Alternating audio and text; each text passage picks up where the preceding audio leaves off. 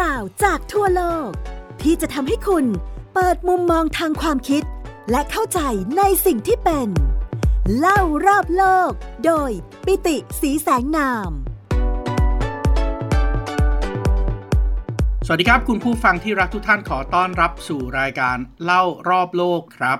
สัปดาห์นี้ก็จะเป็นเรื่องต่อเนื่องจาก 2 ตอนที่แล้วนะครับสตอนที่แล้วเนี่ยผมพูดถึงอาหารจีนนะครับแล้วก็เล่าให้ฟังว่าอาหารจีนเนี่ย หลักๆ แล้วเขาแบ่งออกเป็น 4 ตระกูลหรือว่า 4 ควีซีน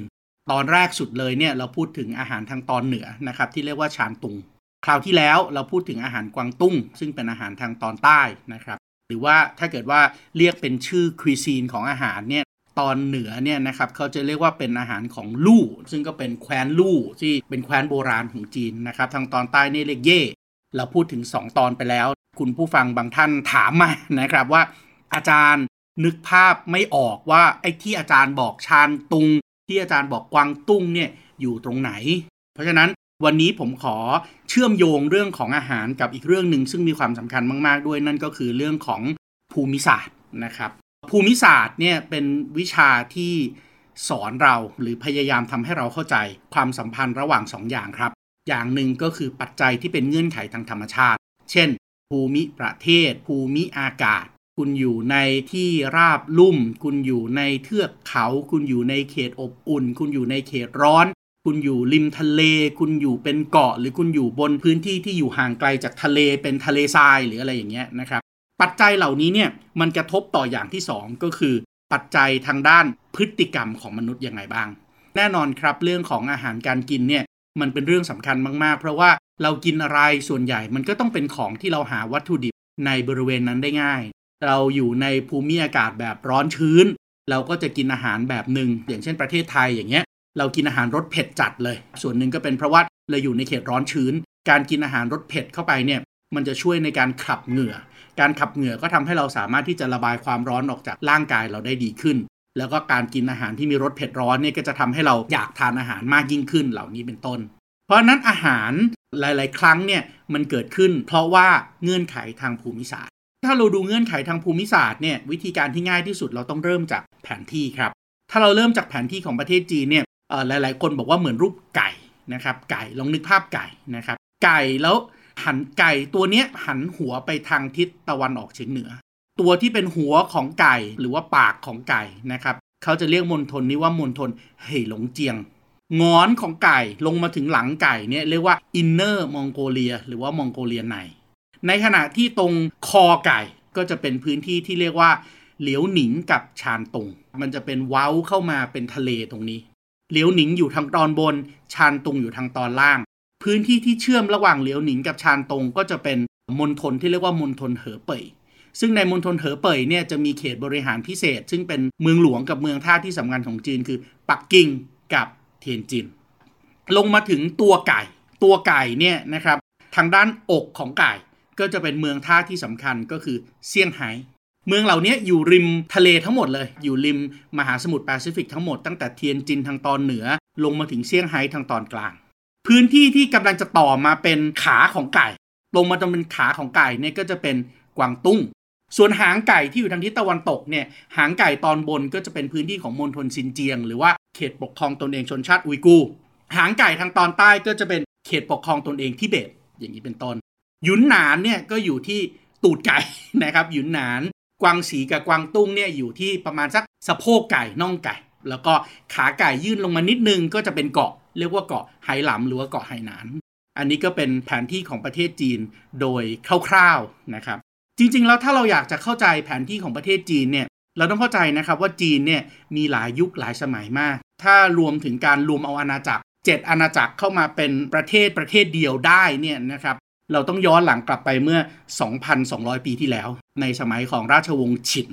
หลายๆ คนอาจจะเคยได้ยินชื่อของฉินซือหวงตี้ ฉินซือหวงตี้ หรือว่าจินซีฮ่องเต้นะครับ นี่คือปฐมมาจากรพรรดิเลยของราชวงศ์ฉิน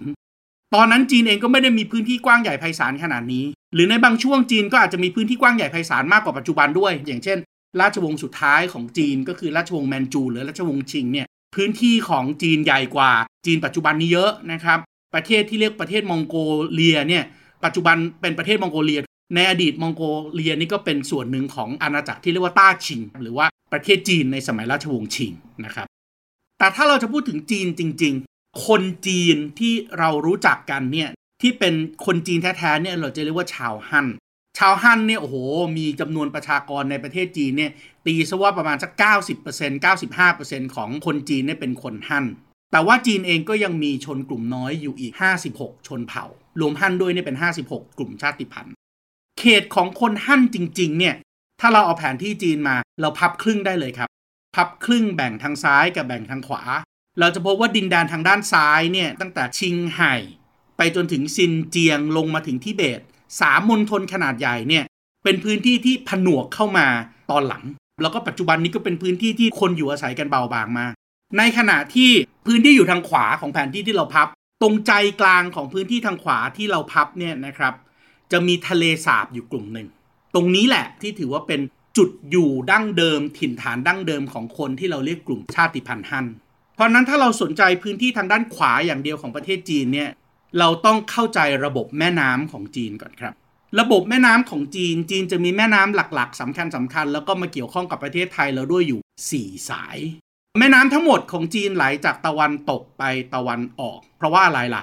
ทางตะวันตกของจีนคือภูเขาที่สูงที่สุดในโลก ที่ราบสูงทิเบต ที่ราบสูงทิเบตเนี่ยโอ้โหสูงเกินระดับน้ำทะเล 3,000 เมตร เป็นขั้นต่ำบางแห่งเนี่ยสูงกว่าระดับน้ำทะเล 5,000 กว่าเมตรนะครับเพราะฉะนั้นน้ำแข็งปกคลุมอยู่ในที่ราบสูงทิเบต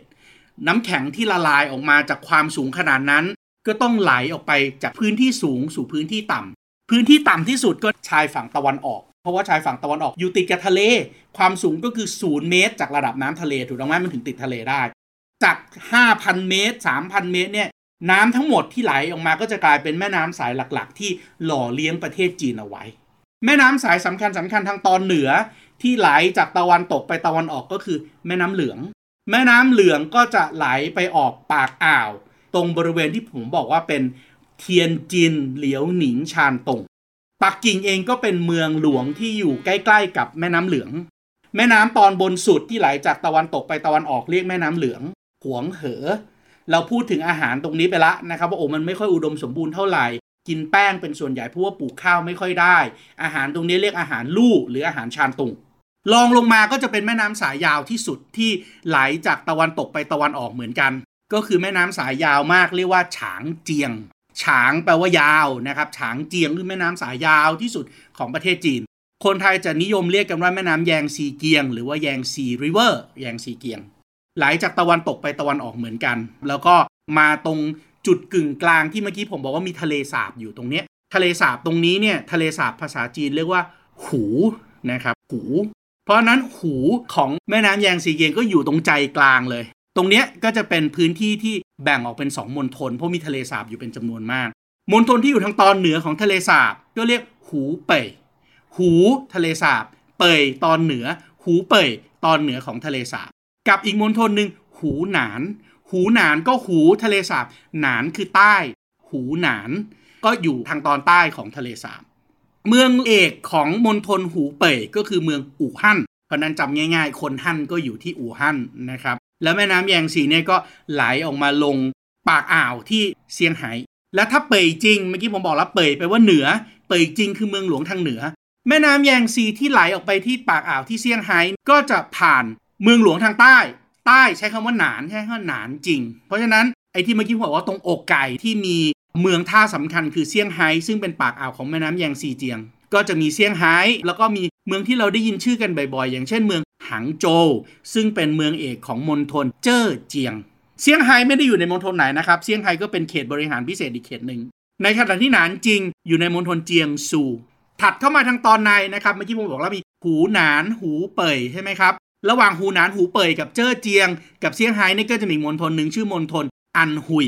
กลุ่มนี้ ก็จะเป็นกลุ่มที่มีวัฒนธรรมการกินอีกรุ่นหนึ่ง ซึ่งเดี๋ยววันนี้เราอาจจะพูดกันถึงกลุ่มนี้มากหน่อยก็คือหวยหยาง กลุ่มนี้ก็จะเป็นกลุ่มวัฒนธรรมอาหารที่เป็นอาหารภาคตะวันออกของจีนนะครับ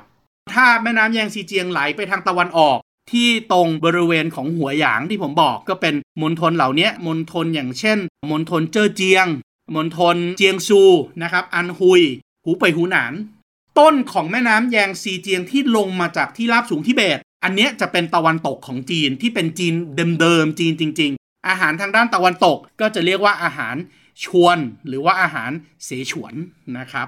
ตอนนี้เราก็รู้แล้วว่าอ๋ออาหารเสฉวนก็อยู่ทางด้านตะวันตกไอตะวันตกเนี่ยก็คืออยู่ทางด้านต้นของแม่น้ำแยงซีเจียงที่ไหลลงมาจากที่ราบสูงทิเบต อาหารทางด้านตะวันตกเสฉวน อาหารทางด้านตะวันออกหัวหยางก็อยู่ตามแม่น้ำแยงซีเจียง ด้านหนึ่งอยู่ตะวันตก ด้านหนึ่งตะวันออก แม่น้ำสายสำคัญแม่น้ำที่ 3 ก็ลงมาทางใต้ลงมาอีก ก็ไหลมาจากที่ราบสูงทิเบตเหมือนกัน เขาเรียกแม่น้ำจูเจียง หรือว่า Pearl Rivers แม่น้ำจูเจียงหรือว่า Pearl River เนี่ยก็มาไหลออกปากอ่าวที่มณฑลกวางตุ้งฮ่องกงมาเก๊า คราวที่แล้วที่เราพูดถึงวัฒนธรรมอาหารของจีนทางตอนใต้เนี่ยก็พูดถึงพื้นที่ตรงนี้แหละ ที่แม่น้ำ Pearl River หรือว่าแม่น้ำจูเจียงออกมาแล้วกลายเป็น Greater Bay Area ที่มณฑลกวางตุ้ง เมืองหลักก็คือกวางโจวแล้วก็มีเขตบริหารพิเศษฮ่องกง เขตบริหารพิเศษมาเก๊าพวกนี้ก็จะมีวัฒนธรรมการกินแบบที่ผมอธิบายให้ฟังไปเมื่อตอนที่แล้วนะครับแล้วก็มีแม่น้ำอีกสายหนึ่ง จริงๆ ก็มาจากที่ราบสูงทิเบตเหมือนกัน ลงมาที่หยุนหนาน แล้วจากยุนนานเองก็ลงมาเป็นพรมแดนระหว่างสปปลาวกับเมียนมาแม่น้ำสายนี้ในจีนเรียกว่าหลานชาง พอไหลมาถึงเมียนมาไหลมาถึงสปปลาวแล้วไหลมาถึงประเทศไทย ต่อไปที่กัมพูชาแล้วก็เวียดนามเนี่ยเราจะเรียกแม่น้ำสายนี้ว่า แม่น้ำโขง อันนี้ก็จะทำให้เราเข้าใจว่าอ๋อสันฐานนะครับ ภูมิสถาน ภูมิศาสตร์ของประเทศจีนเป็นแบบนี้นะครับ วันนี้เราจะมาพูดถึงอาหารกลุ่มที่เรียกว่าอาหารขวยหยาง 香是淮安，人间好家园。 อาหารหัวหยางเนี่ยคืออยู่ทางด้านตะวันออกของจีน พื้นที่ตรงนี้เนี่ยก็จะมีเมืองสำคัญสำคัญ อย่างเช่น หยางโจวซูโจวเซี่ยงไฮ้หนานจิงมณฑลสำคัญสำคัญก็อย่างเช่นมณฑลเจ้อเจียง ซึ่งมีเมืองเอกก็คือหางโจว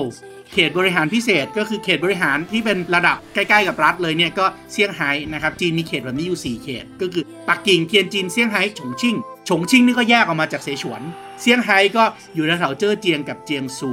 เจียงซูก็มีเมืองเอกชื่อหนานจิง ถัดมามณฑลอันฮุย เมืองเอกชื่อเหอเฟยนะครับถัดจากอังฮุยเข้ามาก็จะเป็นหูเป่ยกับหูหนาน หูเป่ยก็มีเมืองเอกชื่ออู่ฮั่นหูหนานก็มีนางเอกชื่อฉางชานะครับ แถวเนี้ยก็จะมีวัฒนธรรมการกินซึ่ง ด้วยความที่อยู่ริมแม่น้ำแยงซีเจียง ซึ่งมันอุดมสมบูรณ์มาก แล้วที่สำคัญที่สุดเมืองอย่างเช่นเมืองหังโจ เมืองซูโจเนี่ยก็ยังมี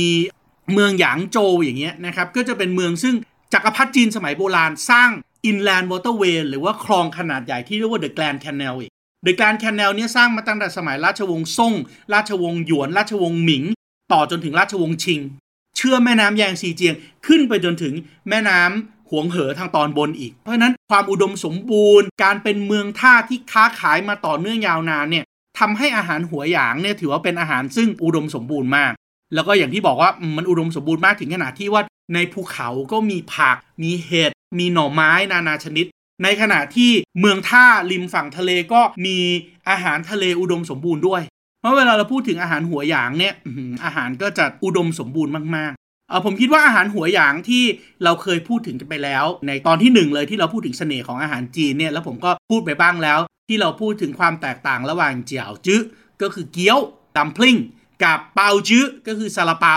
แล้วผมพูดว่าซาลาเปาเนี่ยเปาจื้อเนี่ยมีอยู่สองแบบ แบบหนึ่งก็คือแบบที่ใส่ยีสต์แป้งก็จะฟูเป็นซาลาเปาเนื้อนุ่มๆขาวๆแบบที่เรากินในประเทศไทย ส่วนแบบที่ไม่ใส่แป้งแล้วใช้วิธีการนึ่งแล้วใส่ไส้เยอะๆ แล้วนึ่งในเข่งเล็ก ๆ แยกจากกันนี่เรียกเสี่ยวหลงเปาเสี่ยวหลงเปานี่แหละฮะอาหารของเซี่ยงไฮ้อาหารของอาหารหัวหยาง ตัวอาหารที่เป็นอาหารอย่างที่บอกครับ ก็คืออุดมสมบูรณ์มากๆลองนึกภาพดูว่า ตัวเนื้อแป้งที่เรียกว่าเปาเนี่ยก็ไม่จำเป็นต้องหนาขึ้นฟูซะจนอิ่มถูกต้องไหมเป็นแป้งบางๆ แล้วห่อด้วยไส้ที่ทำมาจากหมูสับน้ำซุป แล้วก็เนื้อปู เพราะฉะนั้นนี่ก็ถือว่าเป็นความอุดมสมบูรณ์ที่เราได้เห็นเลยว่า เนื้อหมูก็อุดมสมบูรณ์ใช่ไหมเนื้อปูก็อุดมสมบูรณ์ และยังใช้เทคนิควิธีการทำที่ซับซ้อนอีกถูกต้องไหมมีการเอาน้ำซุปต้มกระดูกไปผ่านไว้หนึ่งคืนจนกลายเป็นวุ้น แล้วเอาวุ้นหรือเยลลี่พวกนี้มาสับรวมกับเนื้อหมูเนื้อปู แล้วห่อด้วยแป้งแล้วเอาไปนึ่งในเข่งไม้ไผ่ตะกร้าเล็ก ๆ ออกมาแล้วพอกัดปั๊บ น้ำซุปจากเยลลี่ที่ละลายที่ร้อนจนเดือดก็จะพุ่งออกมา แตกทั่วปากกระจายความซาบซ่านไปทั่วทั้งร่างกาย ลักษณะแบบนี้ครับ คือความรุ่มรวยของอาหารหัวหยางเท่านั้นยังไม่พอนอกจากอาหารหัวหยางที่เมื่อกี้ผมเล่าให้ฟังแล้ว อีกอาหารหนึ่งเลยที่ผมคิดว่าเป็นพระเอกของอาหารหัวหยางด้วย แล้วก็คนไทยก็รู้จักกันดี ก็คือเจดชาวไหม หรือว่าเฟยชิวชาวไหมเฟยชิวชาวไหม หรือว่าขนมจีบ แต่มันไม่ใช่ขนมจีบแบบกวางตุ้งคราวแล้วผมเล่าถึงขนมจีบกวางตุ้งไปแล้วถูกต้องไหมครับ แต่ลองนึกภาพขนมจีบแบบที่เราไปกินอย่างเยาวราชเนี้ยท่านอาจจะเคยกินขนมจีบวัดยวน วัดยวนเยาวราชถนนแปลงนาม หรือว่าขนมจีบร้านสีฟ้า ขนมจีบพวกเนี้ยจะไม่ใช่ขนมจีบแบบที่อยู่ในเวลาเราไปกินติ่มซำเนื้อไหมครับ เวลาเราไปกินขนมจีบติ่มซำเนี่ย เราจะได้แป้งที่เรียกแป้งหุ่นตุ้น หรือว่าแป้งวันทัน แป้งสาลีสีเหลือง แล้วห่อด้วยไส้ที่เป็นเนื้อหมูเนื้อกุ้ง แต่ถ้าเป็นขนมจีบของทางด้านอาหารหัวหยางที่เรียกว่าชาวไหมเนี่ย S H A O M A I ชาวไหมนะครับเฟยชุยชาวไหมเนี่ยจะเป็นเนื้อหมู ผสมกับเนื้อกุ้ง ผสมกับหน่อไม้ ขนมจีบที่มีหน่อไม้นึกภาพออกไหมฮะ แล้วกินกับซอสเปรี้ยวๆหวานๆแล้วกินกับผักแหนมเยอะๆ ไอ้นี่แหละฮะขนมจีบแบบอาหารหัวหยาง ซึ่งเราจะเห็นละมันคือการเอาส่วนผสมของทั้งภูเขาและทะเลมารวมกันในจานจานเดียว ทะเลคือเนื้อกุ้ง เนื้อหมูเป็นเนื้อหลักที่คนจีนรับประทานอยู่แล้ว บวกกับอาหารจากภูเขาก็คือหน่อไม้ ความรุ่มรวยแบบนี้แหละครับ คืออาหารหัวหยาง หรืออย่างหนึ่งซึ่งหลาย ๆ ท่านโอ้โหชอบกินมากเลย นั่นก็คือ หมูสามชั้นต้มซีอิ๊วอะ หมูสามชั้นต้มซีอิ๊วที่แบบ ต้มซีอิ๊วแล้วเนื้อหมูมันหมูหนังหมูมันนุ่มแล้วละลายในปากที่เรียกว่าเสี่ยงจูเนี่ยนะครับจูคือมาจากจูโร่ที่แปลว่าเนื้อหมู เสี่ยงจูเนี่ยบางท่านอาจจะคุ้นอีกชื่อหนึ่งก็คือข้าวหยกอ่าข้าวหยกหลายๆท่านอาจจะนึกออกข้าวหยกก็คือเนื้อส่วนท้องของหมูใช่ไหมหมูสามชั้น หมูสามชั้นเนี่ยมันจะมีความพิเศษตรงที่มันมีหนัง มันมีเนื้อ มันมีมัน เวลากินเข้าไปมันทั้งนุ่ม ทั้งเหนียวทั้งได้รสสัมผัสที่มันพิเศษจริง ๆ แล้วต้มเคี่ยวในซีอิ๊วเป็นเวลานานแล้วเพิ่มความอูมามิจำได้ไหมครับ ที่เราเคยคุยกันในเรื่องของอูมามิไว้ว่ามันต้องเกิดขึ้นจากกรดอะมิโน 2 ตัวกรดอะมิโนอันหนึ่งมันมาจากผักดองไงเขาเอาผักดอง ต้มในเนื้อหมูใช่ไหมมีโปรตีนอีกตัวหนึ่งคือหมู มีโปรตีนอีกตัวหนึ่งที่มีกรดอะมิโนจากผักดอง ต้มในซีอิ๊วถูกไหมซีอิ๊วนี่ก็ตัวอูมามิละ ใส่ผักดองลงไปใส่เนื้อหมูลงไปทำยังไงก็อร่อย แล้วใส่เกลือแล้วเคี่ยวเป็นเวลานาน เพราะอูมามิต้องกดอะมิโน 2 ตัว บวกเกลือเป็นตัวเร่ง และเวลาที่ทำให้ทุกอย่างเข้ากันข้าวหยกถึงกินยังไงก็อร่อยไงฮะคุณกำลังฟัง เล่ารอบโลก โดยปิติสีแสงนาม ทางไทย PBS Podcast หรือว่าวิธีการกินที่รุ่มรวยมากๆอีกอันหนึ่งเนี่ยก็คือถ้าไปถึงญี่ปุ่นเราเรียกเกี๊ยวซ่า ถ้าอยู่เมืองจีนเขาเรียกว่าเกาเถียเกาเถียเกาถีนะครับเกาถีไปเมืองนอกไปอเมริกาเรียก potsticker potsticker คือ dumpling dumpling คือแป้งสาลี สีขาวทำเป็นแผ่นกลมห่อไส้หมูถูกต้องไหมครับ แล้วทำเป็นเกี๊ยวเหมือนเกี๊ยวซ่า แล้วเขาจะใช้วิธีการนึ่งผสมทอดผสมจี่ นึ่งผสมทอดผสมจีก็คือ เขาจะใช้กระทะแบนๆที่มีขอบ เสร็จแล้วเขาจะเอาเกี๊ยววางเรียงเข้าเกี๊ยววางเรียงเสร็จปุ๊บเขาจะเอาน้ำซุปใส่ลงไปแล้วปิดฝาไว้ แล้วนึ่งพายให้น้ำซุปมันเดือดใช่ไหมเกี๊ยวจนสุกแล้วเปิดฝา แล้วรอจนไอ้น้ำซุปเนี่ยมันเหือดไปเลย แล้วเขาก็ราดน้ำมันงาลงไป น้ำแป้งที่ละลายออกมาจากตัวแป้งดัมพลิงมันก็จะกลายเป็นแผ่นแล้วติดอยู่กับก้นกระทะ แล้วเขาก็ยกทั้งกระทะขึ้นมาแล้วก็คว่ำลงไปในจาน คุณก็จะได้ เกี๊ยวที่ติดกันเป็นวงกลมเรียงอยู่ในขอบกระทะ อย่างเงี้ยครับฝรั่งก็เลยเรียกว่า pot sticker เพราะว่ามันอยู่ติดกันแล้วก็ติดก้นกระทะขึ้นมา แล้วก็ดึงออกมาแล้วกลายเป็นเหมือนกับสติกเกอร์ใหญ่ ๆ การกินเกี๊ยวแบบนี้ครับอาหารหัวหยางแล้วก็อาหารหัวหยางอีกอันหนึ่งซึ่งเวลาเราไปร้านอาหารจีนแล้วเราอาจจะงงๆนิดนึง นั่นก็คืออาหารที่คนจีนเรียกว่าชีจี้โถถ้าคุณเอา Google Translate ไปแปะ แล้ว ดูว่ามันแปลว่าอะไรเนี่ยอยู่ในเมนูอาหารจีนคุณจะดูไม่ออก เพราะว่า Google จะเรียกมันว่า หัวสิงโต หรือว่า lion's head หัวสิงโตหรือว่า lion head เนี่ยครับคืออาหารหัวหยาง ซึ่งถือว่าเป็นหนึ่งในอาหารชื่อดังของอาหารหัวหยางเลย เกิดขึ้นจากอะไรครับ หน้าตาของมันจะคล้ายมีดบอลขนาดใหญ่ ลองนึกภาพสปาเกตตี้มีดบอลใหญ่ ๆ แต่ว่าต้มแล้วมีน้ำเกรวี่ราด แล้วก็มีผักที่มันต้มเคี่ยวกันจนอร่อยด้วยนะครับ ฝรั่งเนี่ยเวลาเขาเรียก lion head เนี่ยเขาจะแปลความหมายว่าเป็น stew meatball ก็คือเป็นลูกชิ้นเนื้อหมูขนาดใหญ่ ที่เกิดขึ้นจากการใช้เนื้อหมูกับมันหมูในสัดส่วน 50-50 มาสับรวมกัน โออาหารอันนี้มีกินมาตั้งแต่สมัยราชวงศ์ชิงแล้วนะครับเขาจะเอาเนื้อหมูกับมันหมู 50-50 เนี่ยมาสับรวมกัน แล้วทำให้มันยึดตัวกันด้วยไข่ขาว พอไข่ขาวเสร็จก็หมักไว้ บางแห่งถ้าจะทำให้มัน rich มากยิ่งขึ้น ทำให้มันอร่อยมากยิ่งขึ้นเนี่ยก็จะใส่เนื้อกุ้งสับหรือใส่เนื้อปูสับลงไปด้วย แล้วก็มักจะเสิร์ฟกับการเอาไปเคี่ยวรวมกับผักกาดขาว บางแห่งก็ไม่ใช่ผักกาดขาวนะครับ บางแห่งเขาจะใช้หน่อไม้ บางแห่งก็จะเป็นผักบอกโชยที่ก็ต้มเคี่ยวจนเป็นสตู แล้วก็เนื้อไอไอตัวมีดบอลเนี่ยเขาจะเอาไปบางแห่งนะก็จะไปทอดข้างนอกก่อนให้มันเกลี่ยม แล้วก็เอาไปเคี่ยวในสตูให้มันซึมน้ำเข้าไปข้างใน แล้วก็สุกพอดี แล้วก็มีน้ำเกรวี่ราดมา ที่เขาเรียกหัวสิงโตเนี่ยเพราะว่าไอหมูสับก้อนๆเนี่ยครับพอเขาปั้นเป็นลูกใหญ่ๆ บางร้านนี่ขนาดเท่ากำปั้นเลยนะ มันเหมือนกับหัวของสิงโตจีนนะฮะ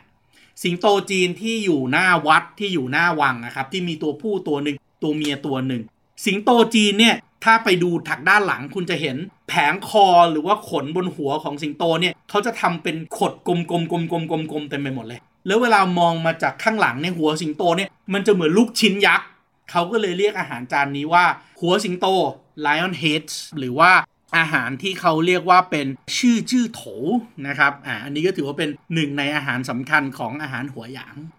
อาหารหัวหยางเนี่ยโอ้โหเล่ากันได้ยาวมาก แล้วก็จริง ๆ ในช่วงหลังๆเนี่ยก็แตกตัวออกไปเป็นอาหารกลุ่มต่างๆ ของจีนอีกมากมายเลย อาหารหัวหยางตรงนี้เนี่ยคือต้องเข้าใจนะว่าพื้นที่ตรงนี้มันอุดมสมบูรณ์มาก ถึงกับมีการกล่าวเลยครับว่า บนฟ้ามีสวรรค์ บนพื้นพิภพมีซูหาง ซูหางก็คือซูโจกับหางโจ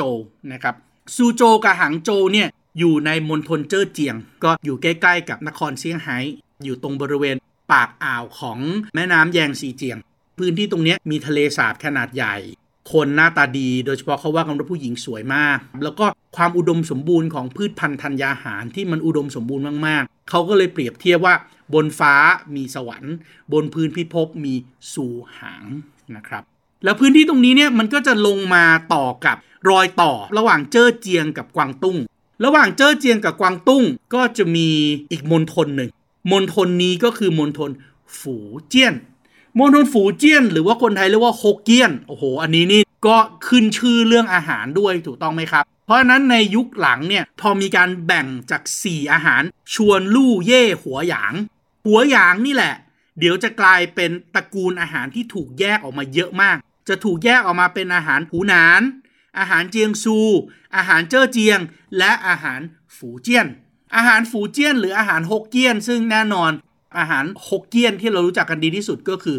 ข้าวมันไก่ โอ้โห ข้าวมันไก่เนี่ยถือว่าเป็นพระเอกเลย ไก่ปรุงแบบฟูเจียน หรือว่าฮกเกี้ยนเนี่ยถือว่าเป็นหนึ่งในอาหารที่อร่อยมากๆ แล้วก็นิยมกินกันมากในเอเชียตะวันออกเฉียงใต้นะครับอาหารเนี่ยบางทีนอกจากเรียกว่าฮกเกี้ยน หรือว่าฝูเจี้ยนแล้วบางทีก็เรียกว่าเป็นหมินนะครับหมินอาหารของกลุ่มหมิน อาหารกลุ่มนี้เนี่ยคนไทยเรารู้จักดี ถ้าเป็นอาหารที่ไฮโซที่สุดของกลุ่มนี้ ซึ่งเราบอกแล้วว่ามันอยู่ในพื้นที่ที่อยู่รอยต่อระหว่างหัวหยางที่อุดมสมบูรณ์ กับกวางตุ้งที่เน้นการกินน้ำซุปจำได้ไหมที่คราวที่แล้วที่ผมเล่าให้ฟังว่ากวางตุ้งเนี่ยต้องกินน้ำซุปเพราะฉะนั้นอาหารที่โดดเด่นมากที่สุดของอาหารฮกเกี้ยนหรืออาหารฟูเจียนที่เอาของดีของทั้งสองอย่าง คือความอร่อย ความอุดมสมบูรณ์ของน้ำซุป กับความอุดมสมบูรณ์ของทรัพยากรทั้งหลายแหละมารวมกัน คุณก็จะได้ซุปที่อร่อยที่สุดของจีน ก็คือพระกระโดดกำแพงครับ ระกระโดดกำแพงหรือว่าโฝเถี่ยวเฉียนโฝเถี่ยวเฉียนเนี่ยโดยมาตรฐานแล้วต้องมีเครื่องปรุงขั้นต่ำ30 ชนิด มันถึงจะเป็นพระกระโดดกำแพงคุณนึกไหมอร่อยซะจนขนาดพระที่ถือศีลอยู่ในวัดเนี่ยต้องกระโดดกำแพงออกมากินน่ะบางแห่งก็จะใช้ชื่อหรูๆว่าขันทีหนีวังก็หนีจากวังออกมากินเลย เรากำลังพูดถึงความอุดมสมบูรณ์ของทั้งป่าเขาและทะเลถูกต้องไหมเพราะนั้นคุณจะมีอะไรบ้างล่ะในการที่จะทำให้มันอร่อยที่สุด คุณต้องมีหนึ่งตัวที่จะทำน้ำซุป คุณต้องเป็นน้ำซุปจากขาหมู เป็นขาหมูแฮมที่เอามาตากแห้งนะครับ พอตากแห้งปุ๊บความเข้มข้นของกรดอะมิโนมันสูงมากยิ่งขึ้น ต้มกับเห็ดนานาชนิด 30 อย่างเนี่ยเห็ดก็ไปหลายอย่างละ แล้วก็เนื้อไก่เนื้อเป็ด แล้วก็กังป่วย อันนี้คือตัวที่จะทำให้เกิดน้ำซุปที่อร่อย แล้วก็จะมีอะไรครับ มีปลิงทะเล มีเป๋าฮื้อ มีหูฉลาม และไก่ดำเนี่ยอันนี้ผมพูดไปแล้วเวลาพูดถึงไก่นี่ไก่ก็ส่วนใหญ่ถ้าเกิดจะเอาแพงก็ต้องเป็นไก่ดำแต่จริงๆแล้วบางคนก็ใช้แบบที่ไก่ฟรีแลนซ์อะไก่บ้านอะที่ให้วิ่งตามพื้นที่ที่มันไม่ค่อยมีมันอะอย่างนั้นก็จะได้น้ำซุปที่เข้มข้นแต่อีกสิ่งหนึ่งซึ่งขาดไม่ได้ในน้ำซุปพระกระโดดกำแพงก็คือไข่นกพิราบครับอ่าอันนี้ถือเป็นของนึงอันหนึ่งซึ่งหายากนะครับ ในในจีนเนี่ยเขาจะใช้ pigeon eggs นะครับ quail's egg ใช้ไข่นกพิราบ แต่ว่าหลาย ๆ ที่ก็จะมาพัฒนาต่อหรือว่าปรับปรุงต่อเป็นใช้ไข่นกกระทาแทนนะครับ แต่ว่าตัวต้นทางจริง ๆ เนี่ยจะต้องใช้ไข่นกพิราบ เอามาต้มแล้วก็ตุ๋นไว้ข้ามวันข้ามคืน แล้วเวลาตุ๋นเนี่ยต้องตุ๋นในระบบปิด คือคุณจะต้องซีลฝาของถ้วยอะเวลาตุ๋นเนี่ยเขาจะตุ๋นแบบต้มในหม้อน้ำเดือดนะครับเนื่องไหมคุณเอาหม้อขนาดใหญ่หรือว่าลังถึงมา แล้วคุณใส่น้ำลงไป แล้วคุณเอาชามเล็ก ๆ ที่มีฝาปิดที่ใส่เครื่องปรุงที่ผมบอกทั้งหมดเนี่ยลงไป แล้วคุณซีลฝาปิดนั้น บางคนก็เอากระดาษมาปิดไว้เลยไม่ให้กลิ่นไม่ให้รสมันออกจากไอ้ตรงนี้เด็ดขาด แล้วก็วางลงไปในน้ำเดือดๆแล้วก็ตุ๋นไปเรื่อยๆ หลายชั่วโมงซะจนน้ำซุปตรงนี้ ปริงทะเลเป๋าคือหูฉลามพวกนี้มันใช้เวลานานมากในการที่จะปลดปล่อยความอร่อยออกมา และเนี่ยเดี๋ยวก็ด้ดูดซับน้ำเข้าไปที่ทำให้ปริงทะเลมันพองตัวขึ้นมา หูฉลามมันเปื่อย พวกนี้ใช้เวลาด้วยกันทั้งสิ้น แล้วก็ใช้ความที่มันมี คุณลองนึกภาพดูว่ารสชาติอูมามิในอาหารอย่างเช่นพระกระโดดกำแพงมันจะสูงขนาดไหนถูกต้องไหมครับ อีกอันหนึ่งซึ่งหลายๆ คนก็อาจจะนึกไม่ออกว่า เอ๊ะ เวลาไปดูชื่อแล้วมันคืออะไร อาหารที่เขาเรียกว่ากำแพงเมืองจีน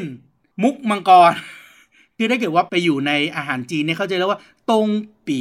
หลงจูนะครับตงปี้หลงจูตงปี้หลงจูก็คือการต้มน้ำซุปที่เป็นน้ำซุปกระดูกหมูครับ มังกรคือกระดูกหมู และส่วนสำคัญที่สุดที่มีเพลส์หรือไข่มุกด้วยคือต้องมีลำไยครับลำไยเนี่ยจะต้องถูกเอามาต้มสุกด้วย อันนี้ก็ถือว่าเป็นของโปรดของเมนูอาหารทางด้านฮกเกี้ยนฝูเจียน และอีกอันหนึ่งซึ่งคนไทยก็กินกันบ่อยมากๆ แล้วก็ถือว่าเป็นอาหารสำคัญที่สุดของเซียเหมินนะครับเซียเหมินก็เป็นเมืองท่าเป็นเมืองหลักของมณฑลฟูเจียน แต่ว่าไม่ใช่เมืองเอกนะครับ เมืองเอกของมณฑลฟูเจียนชื่อฟูโจ เมืองเซียเหมินเนี่ยขึ้นชื่อมากเพราะว่าอยู่ริมทะเลนะครับอยู่ตรงกันข้ามกับไต้หวัน ซึ่งก็เป็นพื้นที่ที่มีความอุดมสมบูรณ์ พื้นที่ตรงนี้เนี่ยมีหอยนางรมขึ้นชื่อ แล้วก็อาหารของฟูเจียน หรือว่าฮกเกี้ยน หรือว่าเซียเหมินที่ดังมากๆก็คืออส่วนอส่วนเนี่ยมาจากตรงนี้แหละครับ แต่ว่าอส่วนของเซียเหมินเนี่ยเขาใช้หอยนางรมอันนี้ใช่ ไข่ใช่ แต่ว่าถ้าเป็นที่เซียเหมินจริงๆเขากินกับกะหล่ำปลีเขาไม่ได้กินกับถั่วงอกแบบอส่วนเมืองไทย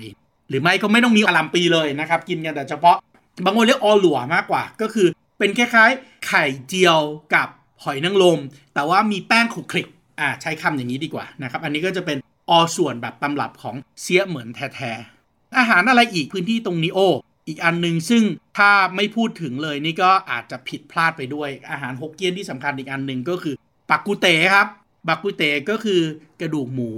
ต้มในน้ำซุปที่มีเครื่องเทศพิเศษที่ต้มในน้ำชา เอาน้ำชาเนี่ยครับมาต้มกระดูกหมูแล้วใส่โปยกาก ใส่ five spice เออพูดง่ายๆ five spice เครื่องเทศที่เราคุยกันไปในตอนที่แล้วนะครับที่มาจากกวางตุ้งไอเนี่ยก็เป็นอาหารหลักไปกุเต